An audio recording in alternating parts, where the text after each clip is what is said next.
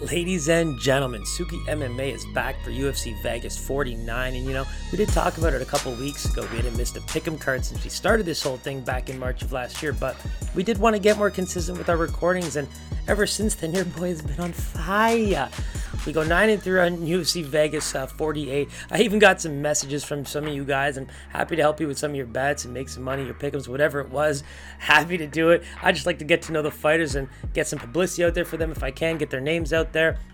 And this is kind of just what I love about the sport in general. So happy to be of service, glad to be doing it. Happy you're here for the ride. And you know, like I said, nine and three on UFC Vegas 48. We hit the Super Saiyan pick with Kyle Daukaus. I personally got him at minus 275, but I know that it closed around minus 300. But overall, very happy with the card. We go 33 and 27 in 2022 overall, and we are three and two with the Super Saiyan pick. So every Wednesday, guys, 1 p.m. YouTube. We're going to be releasing the videos there. We got the podcast going up anywhere you listen to your podcast. So go and check it out. Shoot me a follow, shoot me a like, shoot me a subscribe. Going to appreciate it. Every Wednesday, check me out. Going to be helping you win some money with these picks. So see you there. Very excited for UFC Vegas 49. We got some huge slates of prospects that are to be on the come up, I think, after this card. And I'm really ready to get right into it. You know, flyweight belt, a lot of pace. You got Victor Altamirano and Carlos Hernandez. Now, both of these guys have very interesting takes, right? When you talk about resume, Victor's is obviously the prettiest, right? LFA long-standing career, that LFA 100 flyweight title, only losses to Jarred Brooks, and that guy's now in ONE FC with an 18 and 2 record. You know, he's a pretty elite fighter in their rankings, and so for me, I really like what I see on paper. Now, you talk about his Dana White Contender Series fight. Both of these guys ended up with a split decision, very close fights, and, and, very different types of fights, right? You talk about how Victor likes to take his time in the first round, but in the second and third, you saw him very much attacking some takedowns. He's got good pace, he moves around really well, but the first round seemed like a very much like a feeling out process. But for Carlos, all three rounds, I mean, the pace was there. It was go, go, go. And the my favorite thing about his game was in the third round, you kind of saw him throw very heavy combos. And I personally really like to see, you know, combos being thrown in the third round. It shows good cardio. It shows, I mean, even the willingness to just let it loose to try and finish the fight for your own sake in case it's close, like these were. Very good, you know, decision making, if that's what I want to call it. But I really like the sc- scrambling ability. For me, it's almost like you think about both guys wanting to get into those dirty, dirty areas, right? I really think that for Victor, it's about taking those those moments and landing those takedowns. You you look at both these guys; they're very active from their backs, like to throw elbows. They got the submissions going up there, but Carlos is very much a volume fighter, push forward, to have a lot of pace, and I think that for Victor his ability to to change levels, get some takedowns. I think it's really important to do that. You know, in his in his all of his fights, you can really tell the Dana White Contender Series is kind of the tail of the tape there, where that second and third round of him pushing that takedown game plan is is really really important. So I, I, think this is going to be a very close fight, uh, but again, it's one of those game plans where it's like if Victor can land those takedowns, he's going to get the control time in there. I think that he's pretty well versed on the ground where he's not going to find himself in too many dangerous places. Where with Carlos, I think it, it should be a keep it on the feet, especially in the third in the first round. Sorry, attack quickly, go right at this guy because he, really is taking a feel him out process, get some timing down from what it looks like on the Dana White Contender Series, and so you might want to act quick, go fast, use that cardio, use that pace, and just put him on his back foot pretty quickly. But with that said, despite how close it is, I do think Altamirano is going to be a favorite when we guess this line. Minus 160 makes sense to me. I think the championship in LFA, I think the resume speaks for itself, so you got that experience down there. And I was thinking about a best bet. You know, spying that over is something to consider here. Let's check the weigh-ins, let's see how it looks, but that that over even one and a half, two and a half, see what it looked like. I mean, it could be a minus 400 line for all we know, but that's something to consider. But let's go with Altamirano as a minus 160 as the uh, favorite. I still think it's close. Odd chart does not have the lines up. Let's check Bet365. On Bet365, we've got Victor Almond. Okay, so Victor Altamirano is actually coming as a plus 110 underdog. Carlos Hernandez minus 138 favorite. I think that's pretty much sums it up how close we think that fight is. The line's also pretty new by the looks of it. So I say check that fight out. It should be really, really fun and probably going to kick the card off with some really, really fast paced uh, fighting and grappling. My favorite part is the sequences of the scrambling, so stay tuned for that. Next up, we got Ramiz Brahimaj versus Michael Gilmore. Now, we have some pretty recent tape on both these guys. Brahimaj is obviously taking this fight on short notice for Johnny Parsons, but stylistically, this might be a pretty good fight for him. You think about the Court McGee fight where couldn't find any timing. Court McGee was not only able to box him up pretty well, but he then used the clinch work and the takedowns to kind of benefit his game and take over the control time as well. Just on all facets, Court McGee is just blowing minds right, left, and center. But now you think of Ramiz Brahimaj. This fight very much seems like something that's a bit more up his alley. Michael Gilmore, we've got some Petroski tape on him. TUF alumni, both these guys getting into it in, in a pretty competitive bout, but Michael Gilmore did lose. And the big thing for me is he uses kicks a lot. Uh, he looked a bit tired in that second round as well, but the big thing about the kicks is Brahimaj loves to go for the legs and take those takedowns. You see him shoot for the single and double legs constantly, and I just think that stylistically, for how many leg kicks we see Michael Gilmore try to throw, it just opens the you know door for uh, Brahimaj to just land some of those big takedowns he loves, and you can even see when he grabs that single, like he really tries to sneak to the back, look for those rear nakeds. He's always looking for submissions, especially through his t- takedowns. It's constant transitions, and I'm just curious how Michael Gilmore is going to be able to deal with that from the from especially from his back. Uh, this fight's going to be a bit of a grueling one, and depending on who's able to get some real big shots off in the beginning, I think that's going to spell for some at least damage. Both these guys are going to do some damage, visual damage, because if it gets tiring, if these guys get, you know, really beat up by the third round, you're going to need some real big work done in the early parts of the fight. And I think that's where Brahimaj tends to push forward. He actually is a very exciting fighter in that sense. And if he can land that takedown, he's going to be looking for the finish. So, in that sense, you look at the recency bias. You look at where all all the areas where Brahimaj can really dominate things. I can see Gilmore having success on the feet if Brahimaj can't land the takedowns, especially if Gilmore gets top position. I'm curious to see what he can do from there. But all in all, Brahimaj is looking like a pretty big favorite, even as a short notice fight. I personally am going to put Brahimaj as a minus 200 favorite here when I guess the line. I, I just I, I see a lot of good things for him in this fight. When you look at the tape, you look at the recent fights, it just he didn't have that opportunity previously, but in this fight, a guy who loves to attack the legs, especially low, uses kicks in a big way. This is a big fight for Brahimaj. I think he, he could really prove something here. So let's take a look. And I think we're on the dot here without question. Uh, is coming as a minus 350 across the board. Open as a minus 333. Michael Gilmore plus 275. I'm going to say Ramiz Brahimaj, I think, is an easy parlay piece. I think if you wanted to even sprinkle the submission there, it's a potential option. He's going to be looking for the takedowns. He's going to try and look for those transitions into submissions. And if he gets them, it could be a short night. But best of luck. I think both these guys are going to look really competitive. And Michael Gilmore is going to get a nice opportunity to showcase what he can do as an underdog. So stay tuned for that one. Next up for UFC Vegas 49, we got Alejandro Perez and Jonathan Martinez. And a part of me feels like this is like a passing of the torch to the next generation in some ways. But, you know, Alejandro Perez, you think about where he's come from, you know, the Latin America TUF season one. Like, it's just such an incredible story that nobody really talks about, but he's back. I mean, taking a guy like Jonathan Martinez, who, you know, outside of that Davy Grant knockout, I feel like he's been very much looking like a top tier quality fighter. You know, prospect wise, he's definitely in the um, you know 99th percentile, if you will. But the way I see his his footwork and his patience, the counter striking, those are all things I absolutely love. You know, the chin. We've obviously seen some issues with that, but you look at the nitty gritty, right?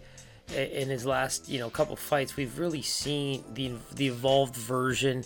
Uh, I, I, really like that he defended all six takedowns against Zviad. You look at the knockout that he got of Lou with the knees up the middle. He really likes to time that knee, especially for guys who like to shoot. Kind of fires that knee from the back leg up the middle pretty hard, and he's had a lot of success success with it. But you know, going into Alejandro Perez, and you think about some of the finishes we've even seen from him. You know that you know arm bars and the just a lot of pace from a guy who who brings that Mexican style of fighting in a big way. That's the part where you know I'm really trying to size up these guys because uh, I, I really believe that Jonathan Martinez could very easily be a big favorite here. You know, he's the bigger name and stuff like that, but.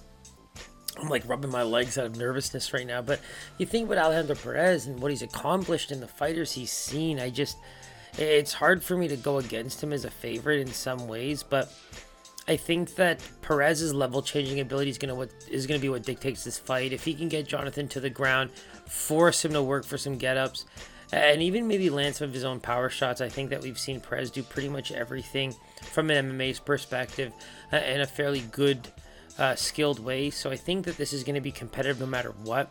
I think that judging by me picking Perez as a favorite or this fight being closer to a pick 'em, I can see that either guy could have some good juice on them in this fight uh, from a betting line perspective. But I think that Perez has all of the qualities of a guy who, you know, durable, uh, can take the fight to the ground if he needs to, force uh, Jonathan Martinez to fight from the bottom.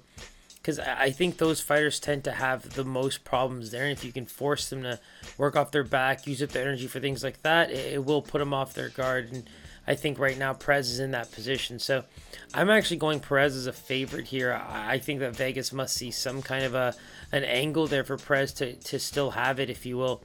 Uh, I wouldn't be surprised if Jonathan Martinez is the favorite in this sense. You know, the boxing range is so good. You talk about those kicks from the outside. That's where I can see him having so much success, which is why Perez's ability to get in close is really what's going to dictate this fight. So let's take a look at the lines we've got here. Alejandro Perez plus 188. Jonathan Martinez minus 250. Some places plus 175, minus 225.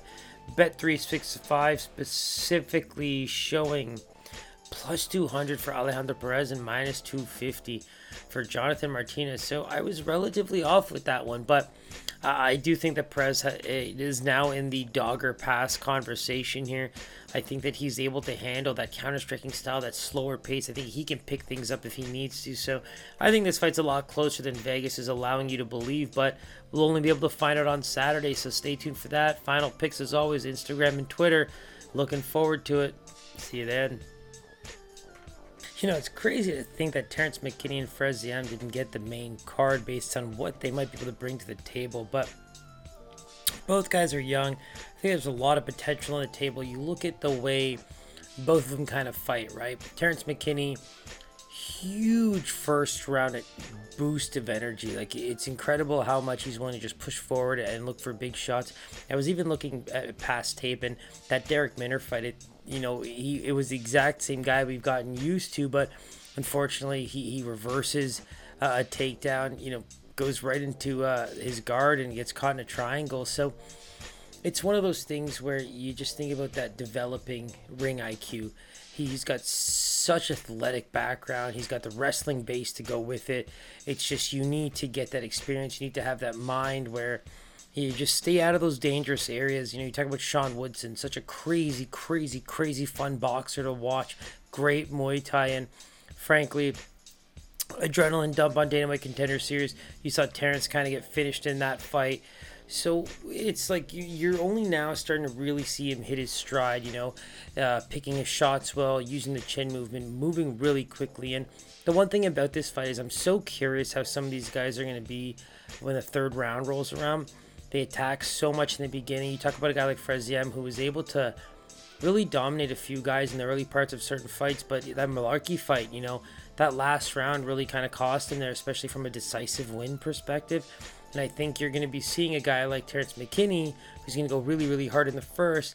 Then a guy like Ziam, who tends to deal with guys who who really do that grunt work and force you to, you know, pick your places to, to, to get back to your feet, especially. And look for open shots because Ziam was definitely uh, struggling for a lot of that, but he, he's got good get ups. His striking is very much on point, and that's half the reason you can see people are trying to take him down. But again, I think that uh, striking is something to take a look at. Power, obviously, McKinney, he's got the power to go with it, but that's when you talk about, you know, this is a fight that seems like people might say, you know, won't go the distance because of those reasons. But then there's the ones that always tend to go a bit further than you'd think. But I really think that this just comes down to McKinney being a lot more mature in there, not looking to rush things and pick his shots, look for those openings. He's already gotten that one of the fastest KOs in UFC history. There's no reason for him to go for another one. But again, for Ziam, it's he's got to be patient. I think that he's got to actually ride out ride out some of that time to see how McKinney gets both in that you know late part of the first round if he can start doing some damage. But that second and third round for both guys is going to dictate a lot. So I wouldn't be surprised if I see one of them, maybe both of them, even try to just minimize the output of energy they have in the first to just make sure they're good for the second. But in that sense, you know, you think about everything that goes into this fight. I have to lean McKinney. You know, I think that Ziam, the struggles in the late parts of the fight, you even talk about the Vendramini one in that third round. It's all kind of part of a, a pattern there. So McKinney minus 150 makes a lot of sense to me. I just think he's he's finally finding his stride, and even when you look at the losses, there's opportunities there for improving where it maybe just wasn't even his fault per se or a lack of skill. Uh, it was just a lapse of judgment. So let's take a look here. We've got minus 160 for my boy, and there it is. Terrence McKinney, a plus 110 underdog. Line hasn't moved much. You've got Fares Ziam coming as a minus 138. So let's see how it goes. Ziam's got a good chin for the most part. We've seen Terrence, Craw- uh, Terrence McKinney, Terrence Crawford, that's my favorite boxer. Terrence McKinney really find some power shots on guys who usually, you know, can withstand a few. So let's keep it out on that one. I, I think that that's going to be one where McKinney uh, kind of deserves some of your attention, but uh, we'll see how things go this week. Next up, we got Josiane Nunes and Ramona Pascual. Now, this is a really interesting fight. You know, Ramona's coming in on short notice. She's actually from the, you know, China PI, now training at Syndicate for quite some time under Coach Wood. You know, they have to fight at 145 for this fight, given how short notice is, but they both do have plans to go back to 135 after this fight. And you have to, you know, give Ramon a lot of credit coming in, you know, off of that Invicta big victory. She finished a, a pretty big uh, way. You know, it was it was a solid combo, and it was some big punches. And in this case, you kind of think is she going to be able to pull that off against Josiane Nunes? You haven't really seen Josiane tested so much. The one thing I loved about the fight that we saw her in against Bea Malecki was that she overcame some of that adversity with the height, right? I think that that's going to be one where a fighter like that's really always going to have to fight tall, uh, make sure that she's able to gauge that range really quickly because when, in, in this case, for example, Ramona is going to be a bigger fighter. I really believe that um, Josiane is someone who might even be able to lose a bit more weight even at that 135 mark, whereas this whereas this fight's going to be at 145. And I think Ramona is going to be able to really showcase uh, a level of strength and just durability here that might cause Nunes, uh, you know, maybe some of her energy or even finding ways to, to be able to, you know, exploit Ramona a little bit. But in the little tape that we've seen of Ramona, I feel like she looks pretty good. Uh, you see the power is there. She's able to finish on the ground too. Just a lot of good MMA overall. And in this fight, the size is the big thing that I want to see. Uh, I'm just curious how well she's gonna be able to dominate both from a skill and strength perspective. For Josiane, you know, you talk about the fact that she hasn't lost since 2013 against Taila Santos, who is currently an, uh, sorry, a, a UFC fighter, and I'm pretty sure at that time Josiane was like 19 years old. So there's a lot of good things to like about her. She attacks the body so well. The way that Nunes throws punches is what's making me really consider her as a pick here.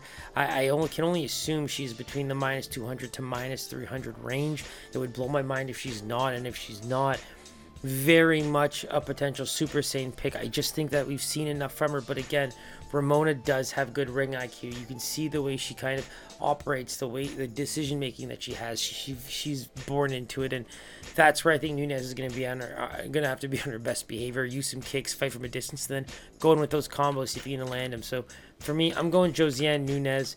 Uh, I think it makes a lot of sense. Like I said, I just it's hard for me to see her losing this fight, especially with the camp that she's been looking forward to. So let's take a look.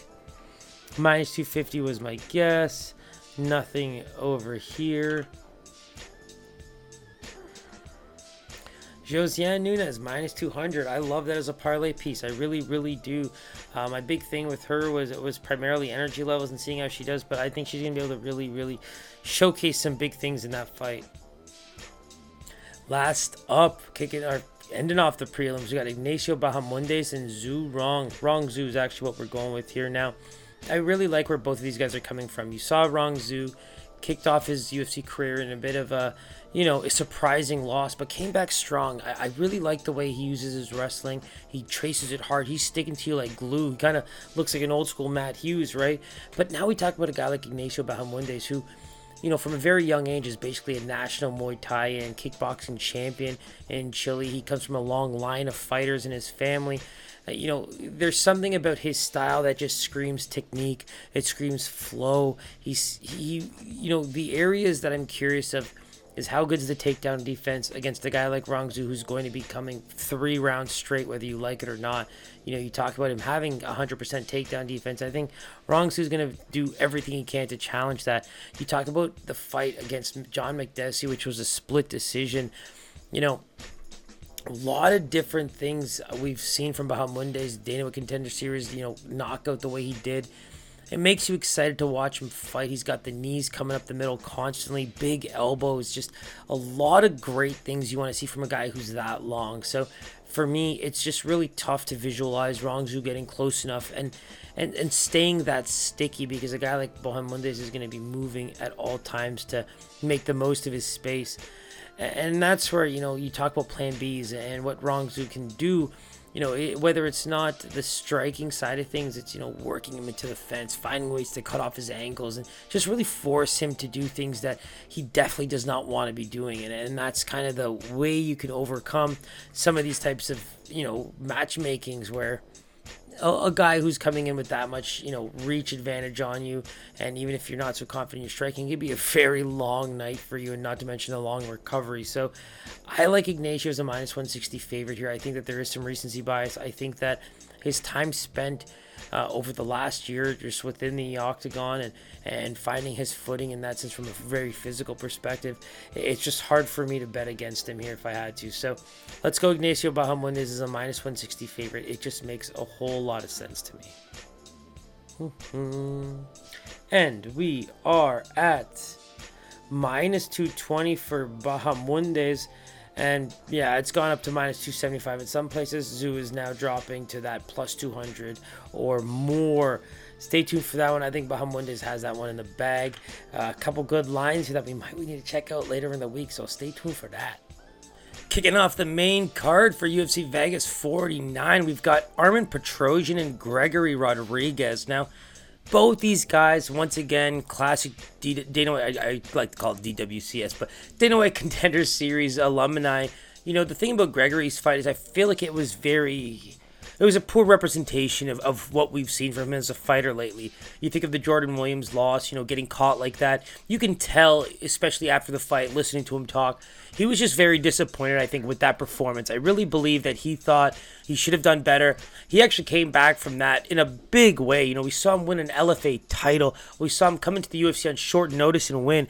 And now he's a 2 0 UFC fighter. And some of the things we love to see from him, right? The power is there the grappling, you know, his ability to just overpower fighters in a very technical way is something I enjoy the most when it comes to uh, some of these like oversized, powerful. You know, he's got a really nice, uh, you know, structure for that for that weight class. He's he's heavy on his feet. He moves his head well. His his power shots are big. So that's another thing I want to talk about. You talk about Armen Petrosyan, what we saw from him on on the Dana White Contender Series. He almost welcomes the grappling early on, kind of lets his opponent tire themselves up because he knows that's where they're gonna go. But then you saw him let loose quite a bit, right? You saw him land those kicks. I really like the combos. I love the way he attacks the body.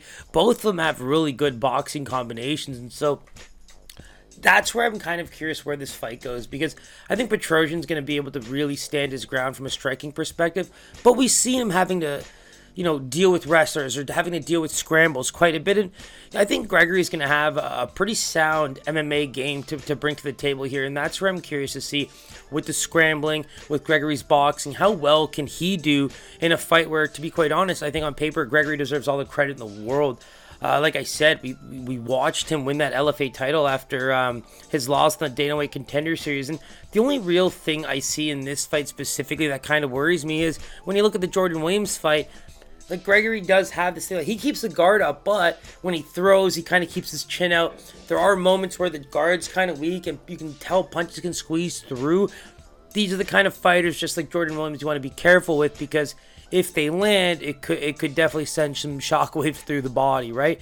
So again, I think you consider how good Gregory's been, you consider the technical aspect. I really want to see him enter those areas of the fight. I would love to see him get those takedowns, work some level changes, especially with that boxing, so he can really steal that control time, uh, ground positioning type of. Um, points with the judges because I think this is going to be hella competitive on the feet. And Gregory, in my opinion, has that plan B a lot more set than I would say Petrosyan does. So for me, I do like uh, Rodriguez as a favorite. I actually put him about a minus 170, but one bet that I did want to kind of look into as we check out the lines right now is the under. I can see it being fairly juiced, but at the same time, you consider both these guys having been finished in the first round.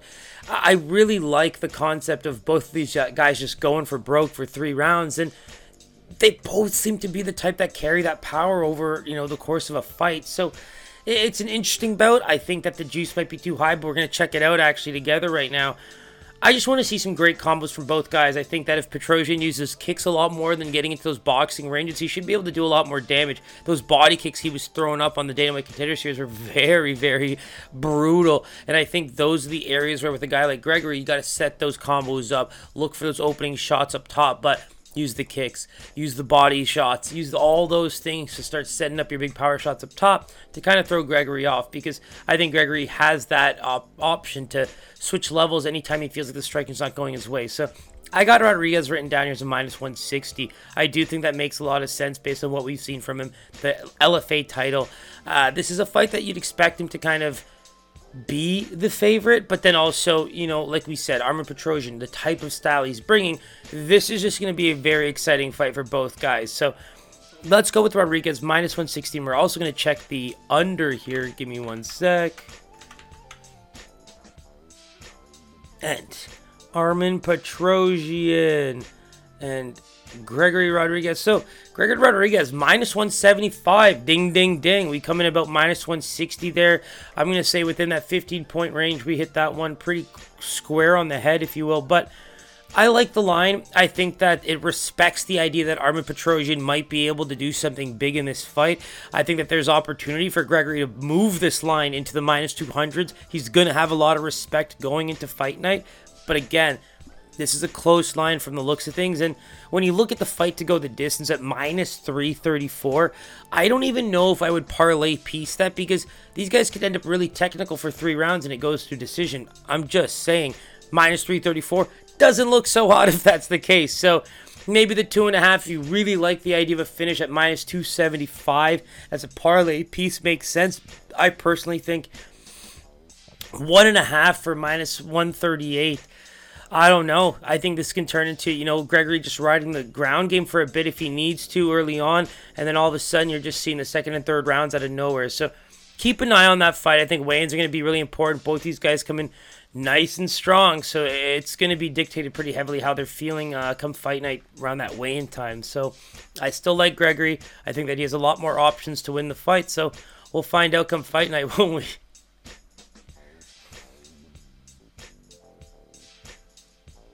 All right, so I gotta be honest. I don't think there's a fight I'm more excited about on this card. To me, this is my co-main event. You know, Arman Tsarukyan versus Joel Alvarez. My word, this is such a high-level fight, and I'm shocked that it's not even, you know, in that uh, last two fights, if you will. It's to be crazy exciting. I don't think that's even a question, but think about the storylines here, right? We've got Arman's big lone loss coming against Makhachev earlier in his career. They're on the same card this weekend. And I, I just love the way Joel Alvarez has made a come up in, in the UFC.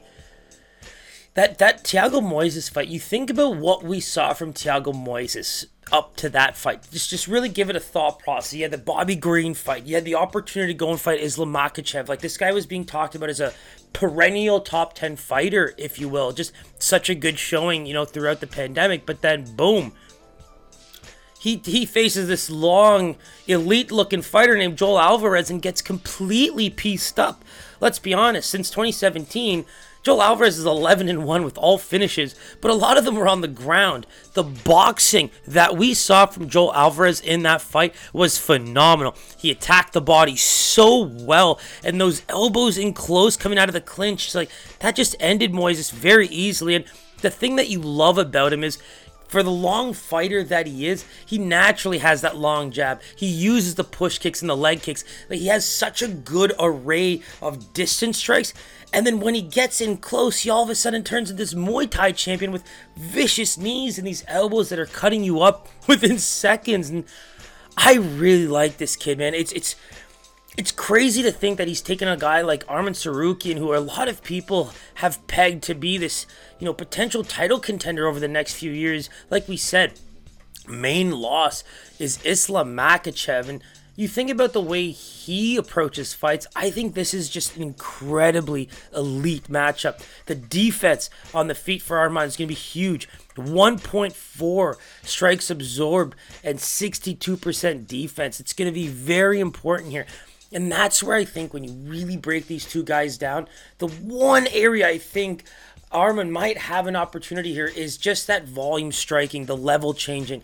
Now we know that Alvarez is so dangerous off of his back, and Arman's gonna have to be very careful with that. But judging by the way the fights have gone for Joel so far and the way Tsarukyan fights, you know, I think taking this fight to the ground makes a lot of sense for him, at least from a control perspective. Get some of that ground and pound going. Obviously, avoid some of those big chokes that Alvarez loves so much, but you just think about where some some advantage can be gained. You know, Alvarez from a distance striking perspective is looking better and better and better, and I'm such a big fan of what he's doing right now. And you think about just all of the success that Alvarez has had on the ground, it makes it so difficult to see where a guy like Arman Tsarukyan can really find success. That's the part that I'm really curious about. And that's the thing about Joel's game, right? Is you can actually see him utilizing the takedowns to take the fight to the ground and actually try to see how good Arman is off his back. The most beautiful thing about Joel's game is how well he utilizes those distance strikes to then set up his strikes from in close. Like it was an absolute beautiful performance against the guy like Thiago Moises. I just that was one of the more shocking performances I've seen in a long time, and it just comes from the level of domination. Just it was hard to see Thiago Moises go down in that way, and I, I think Alvarez, uh, for a lot of people, especially the diehards, just became a fighter to watch in, in a huge way. And I think Arman's already been on that list for quite some time. So that's what makes this fight so important for the just the UFC over the next like year or two because these are the guys that we want to see fighting for titles over the next 3-4 years. That's a fact. So looking at this fight as closely as we have I really think that Tsarukyan should still be the favorite here. And the only reason I think that is because when you consider just the overall level of competition that Arman Tsarukyan has seen over the course of his career, I do, I do think it trumps Joel Alvarez a little bit. But the improvements that we're seeing from Joel are are astronomical. So I think it's a close fight. I'm going with Arman as a minus 150 here. He's got the resume, he's got the skills, and to be honest, the game plan seems fairly legit to be able to get in close, work some in close striking, clinch work, get it to the ground if you can, and just avoid those big chokes. Whereas for Joel, it's like keep using those distance strikes, man. For a guy who's smaller, you're going to be able to get some serious damage in there. And once you do, you can get in close and just have your way with him. You know you're good on the ground. You're going to have confidence off your back. So there's just a lot of things that both guys can be happy about. So let's go Arman's a minus 150. In MMA, I think that's a fairly close line with just a slight edge. So let's take a look here. Yeah, so I mean that's pretty close, right? I mean, I, just minus 225 opener, now about a minus 220, minus 200 in some places. Bet 365 ha- currently has a line for these two at minus 210 and plus 175 for Joel Alvarez. I gotta be honest, man. As good as I think Arman Tsarukyan is, to see Joel Alvarez as a plus 175 underdog after the fight that we just watched, there's a part of me that thinks that that is a dog or pass bet. It's just, can you believe in Arman so badly that you want to take him at minus 210? I'm sorry. That's a really tough line to swallow. And Joel Alvarez at almost plus 200 just looks so juicy right now. Keep it out for that fight. I think it could easily be the best fight of the night. Next up, we got Ji Yeon Kim versus Priscilla Cachoeira, aka Zombie Girl. I'm a big fan of Zombie Girl. I think she's an exciting fighter. I think she got a bit of a bad name, uh, bad break after the uh, Gillian Robertson fight. Bad decision making there, but at the end of the day, she's been very exciting since she joined the UFC. I think that she's one of those pandemic fighters that got an opportunity of a lifetime and just ran with it. I think the excitement factor really keeps her in people's minds. Just love that nickname, man. Zombie Girl. Pushes forward, reckless intent. She's the true definition of a brawler. But that's where you start to figure out, you know, where where did, where can she go wrong? Like you can take as many shots as you want, but are you able to land? You look at the Luana Carolina fight. You know, Luana Carolina is a great example of a fighter who fights long. She's not very volume oriented, but she's got those precise kicks. She likes to use lengthy strikes, long jabs, and with a fighter like Priscilla Cachoeira, you know, that's exactly how you want to fight. She does not want to see the ground very much. If you want to stay standing with her, you just got to keep the distance and really just, you know, pick at her and pick at her till, you know, the, the fight's over or if you can actually finish her. Ji Yeon Kim actually does that pretty much, you know, all fight. She's constantly on the balls of her feet, moves laterally very well. She throws out that jab quite often, both to set up her combos and also gauge that distance. And for me, it comes down to how well she utilizes the kicks, in my opinion. Luana Carolina had the perfect game plan. She's she's kind of the prototype fighter uh, to beat Priscilla Cachoeira, in my opinion. And you know, Kim has the the skill set. That's exactly how she fights. But you know, when you look at her previous fights, you don't see as many kicks being thrown. And I think this is a great example of where you have a brawler who just pushes forward. The kicks are going to work really well in your favor. So whether it's leg kicks or body kicks, I think those are areas and those are skills you really want against a fighter like Priscilla. And in this case, you're kind of hoping that the volume striking, the jabs that she throws, kind of add up over the course of three rounds, and that's where I'm kind of seeing. You know, we've we've we've been on Priscilla uh, pretty much for those big wins that she's had now in the UFC, and you know, even that Gina Mazany fight, you, you really appreciate the things that she brings to the table when she can showcase the skills. I think that for the most part, when you get those more um, technical style strikers, I think that's her kryptonite. I think that when you don't want to just stand and bag and go absolutely crazy, it, definitely uh, is not what she's looking to do. So you think about the Gillian Robertson fight. You know, Gillian's so good at walking through damage and dealing with punches and adversity in general and just getting the fight to the ground. And once she does that, she kind of has her way with you. And, you know, we saw that in, in the Priscilla fight. But you talk about the Ji Yeon Kim fight, you think about the, you know, the skills that we've seen from her over the past. I mean, that Meatball Molly fight, I think it was just one where she had a good first round, but man, did Molly gain some confidence later in that fight? You look at the way she approached the second round. I can even remember Jung Kim throwing a punch and just Molly eating it, and it, you, she had that face of someone's like, okay. I got this. And from that point on, you know, the head movement was there, the combos were there, and I and I think that's where Priscilla can find some success. If this just turns into a bit of a boxing slugfest and Priscilla is able to use, you know, let alone the head movement or the or the defense, but she likes to just take the punches and keep going. So even if she's able to do that in this fight, I think that she's going to be able to find success in that boxing range. That's where she wants this fight. And if Kim can't use kicks to keep her at a distance, this could get very ugly and very dirty in those boxing areas. So, like I said, you want to follow anybody uh, in terms of the Priscilla Cachoeira game plan, I think Luana Carolina did it perfectly. You know, you accept the fact that you might not be able to finish her, but you land the strikes that you know is keeping her at a distance, getting you points, and doing the damage you need. So for me, just based on how we've seen lines with Priscilla Cachoeira in the past, I think that her her style of fighting isn't getting too much respect from Vegas and Kim is going to look like the more technical fighter from the start, and I'm going to give her a line of about minus 160. I think it makes the most sense here, but, you know, knowing me, I'm probably going to be riding that Priscilla in no time. But let's take a look here. Opening line, Kim comes in as minus 225, but nope, that's moving down. She's coming back into that minus 150 to min- uh, minus 200 range.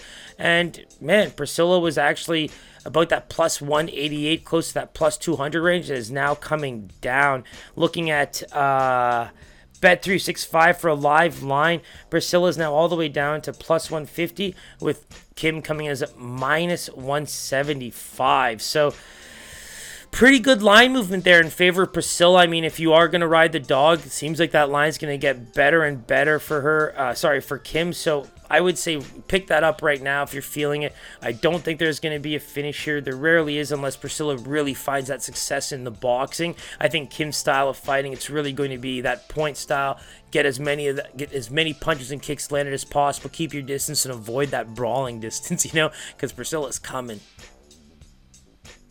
In the co-main event, we've got Misha Cirkunov and Wellington Turman. Now, this is a fight where you kind of see two guys who are relatively similar in the way they approach things, right? Think about the early issues uh, on the feet. Wellington, we've seen him get finished uh, pretty quickly by Silva and Sanchez. Cirkunov, you know, a lot of those uh, decision making susceptibilities in the first round have cost him as well. But on the flip side, both guys are, are very good submission artists. I think that Cirkunov will be the guy that can find some success a bit better early on. I think that Turman does, you know, kind of take time to get used to the fight, get his feet wet. And in the early going, both are very open to some pretty brutal uh, finishes there. You look at their last fights, right? Both split. You look at the Alvey split win for Turman. You look at the Jotko split loss for Cirkunov. You know, I really thought the Jotko fight for Cirkunov was a good one because I just didn't see uh, being able to finish early in that fight, which gives Cirkunov a bit of that edge to be able to exploit his his skills a bit more. And the one thing about Cirkunov is he's able to finish a lot in the first round. So for me, this seems like one of those fights where if we get out of the first round and neither guy's showing you know a lot of confidence or a lot of dominance, if you will there's a chance it becomes a, a, fairly beat up fight come the third round. You know, both guys could be wearing the damage well or just be hella cardioed out after kind of going those two, two and a half rounds of just, you know, looking for submissions. Grappling at this at that that weight class can be very grueling and one of these guys is going to decide to either shoot or, or, get this fight into the clinch areas up against the fence. Whoever makes that mistake first on the feet, whoever feels like they're taking too much damage on the feet, I can see just really making this a grappling match, a grueling, you know, just a, an in close type of fight that some people might not enjoy. Um, there's excitement on the back end. You might see that big finish by one of these guys, whether it's a, a, knockout or a submission. The opportunity exists just given the susceptibility of the chins. And again, we talk about best bets, right? Of any fight on this card, you always have that idea that whatever you think is definitely going under tends to go over. But like this is one where the susceptibility of both guys' chins, the the success that they have with submissions, and how quickly they can scramble for how big they are. It's just the early going could could really be uh, that area for either guy, which makes the under or the not go the distance a little uh, tempting. But for me I really want to see both guys stay competitive. I think that they're on the tail end of just seeing where they're at in the UFC. Those win some, lose some kind of brutally, but then come back and win some. It kind of keeps you in a uh, limbo with the UFC because you kind of win and lose. They can't really cut you unless they feel like it. But this is one where you think of Wellington, the two and three record, but against pretty good competition. You know, is this one where he might be able to rectify that boat, go 500 in the UFC? And then you talk about Cirkunov, who was basically in title contention at, at some points of his career, I think this is the fight for him to, to lose. I just think when you, when you, consider what he should be able to bring to the table, especially early on in the fight, push forward, look for those big strikes. I think Wellington does take his time to get his feet wet. And in this case, you know, the experience, the skills, there's just a lot more for Cirkunov to go on, in my opinion. And I, I I can really see him using those those skills in boxing and working that clinch. He's a powerful guy, and for me, seeing him on top, being able to do some real damage to the ground and pound. I mean, Turman's been in a position where just from you know guard, ground and pound, we've seen his chin give out on him. So all those little areas where Cirkunov might be able to pull off a big win in the first round, they do exist for him in this fight. And on the flip side, Turman being able to find ways to avoid some big shots early, to not get knocked out or finished in that way, then you start finding ways to roll, start finding ways to grapple, see where you can find your openings, maybe take some back time. Those are the areas where I think Turman's really going to start looking for openings as the fight progresses if he can get out of that first round. And the same thing for Cirkunov. I think he might be a little more tired. Um, as he comes out of that first and second round. So that's where you might want to give Turman a live dog edge. But right now I'm going Cirkunov minus 180. I just think that the experience, past title contention, some of the you know the looks that he's seen from fighters in the UFC just really does set him up for success in this fight. So let's go Cirkunov minus 180. I think that line makes a lot of sense. And wow, this fight is a pick'em. So we've got minus 118 opener, but from what I can see, this line of the entire card is by far the closest. So you've got live minus 125 for Cirkunov and a plus 100 for Turman. So if you've got a lean in that one, by all means go for it. Personally, I don't see a bet that I would absolutely love here, but I do like the under as something to spy. But Cirkunov to win the fight is something I definitely like. So keep an eye out for that one. I think experience does trump everything else that might happen in that fight, but you never know. Both guys have finishing ability, and it could go either way, and Vegas thinks so too. And now we've got the main event. Islam Makhachev. you know, he, he misses out on the Beneil Dariush fight, but he gets a short notice Bobby Green. You know, Bobby Green's one of those guys that the hardcores know so well. There's so many little memes and stories and all those things coming up from out of the woodwork, uh, you know, over the years for Bobby, which is great for him to get the exposure. But now you're talking about him coming in at 2022, getting a lot much, you know, a lot more of a, a bigger fan base, some of the younger crowd that's coming in now. And let's let's think about what are the ways that Bobby Green can even try and beat Islam Makhachev. You know, for me to even say that there's a chance or that he can do it is going to be laughed at. You know, even my line, I've got Makhachev minus 350. Like I get where Vegas sees it, I get where all that's happening, but we're trying to figure out if there's a way for Bobby Green to pull off that big upset. And for me, it's the footwork. I think that you know a lot of people are using the Dan Hooker. Uh, fight as the gauge with the MMA math, if you will, where, you know, if he can beat Dan Hooker, like, what's Bobby Green going to do? But look at the way Dan Hooker fights. You know, the lateral movement isn't so much. He's really good at moving in and out. He's willing to take one to give one. And the thing with him is that his combos will make up for it. So if he takes one, he's trying to throw two, maybe a couple to the body and come back up top. That's how Dan Hooker fights. But that's where Bobby Green's a little different, right? Bobby Green cherishes his defense. He he likes to roll with punches. He uses that shoulder very well to keep himself out of danger when it comes to the boxing. And for me, that footwork, the lateral movement, the ability to see the takedowns coming. I, am really curious if, you know, he said it in an interview with Ariel Helwani how he just doesn't think anyone's taken the fight to Islam. And I, if there is a guy that's willing to take the fight to anybody, it's definitely Bobby Green. I think he has the stand up skills to do damage of his own.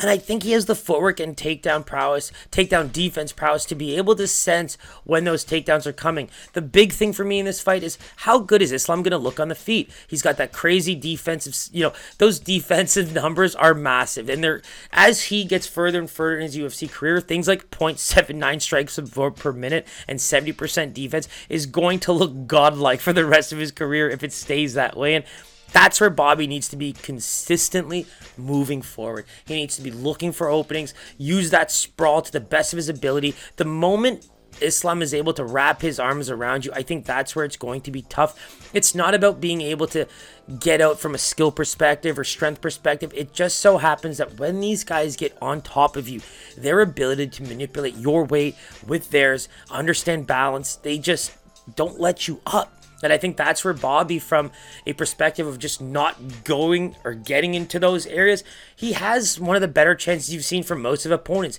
Think about Beneil Dariush. Yeah, he's got really great jiu-jitsu and tends to get out of those areas, but he's also a very, you know, forward but north-south style fighter with big power shots. I think Bobby Green is the prototypical fighter you want to see against a guy like Makhachev. You know, the constant moving around, the long jabs, the kicks you know, I think he's going to be a little smart with the kicks to see when and where he can throw them to avoid getting caught and put on his back. But again, I'm all about the hand speed and the lateral movement here. I think that even visualize, visualizing this fight, seeing Bobby move the way he does, getting those strikes in there, it's just you need to be so elite and so focused in on that game plan of avoiding the takedowns, boxing Islam up that that's what you're figuring out. Can a man do that for five rounds, or at least till maybe he finds the opening for a finish? Because for Makhachev, it really is about avoiding strikes, using his, his very improving boxing to get his own damage done, and then find the way to the ground as quickly as possible. And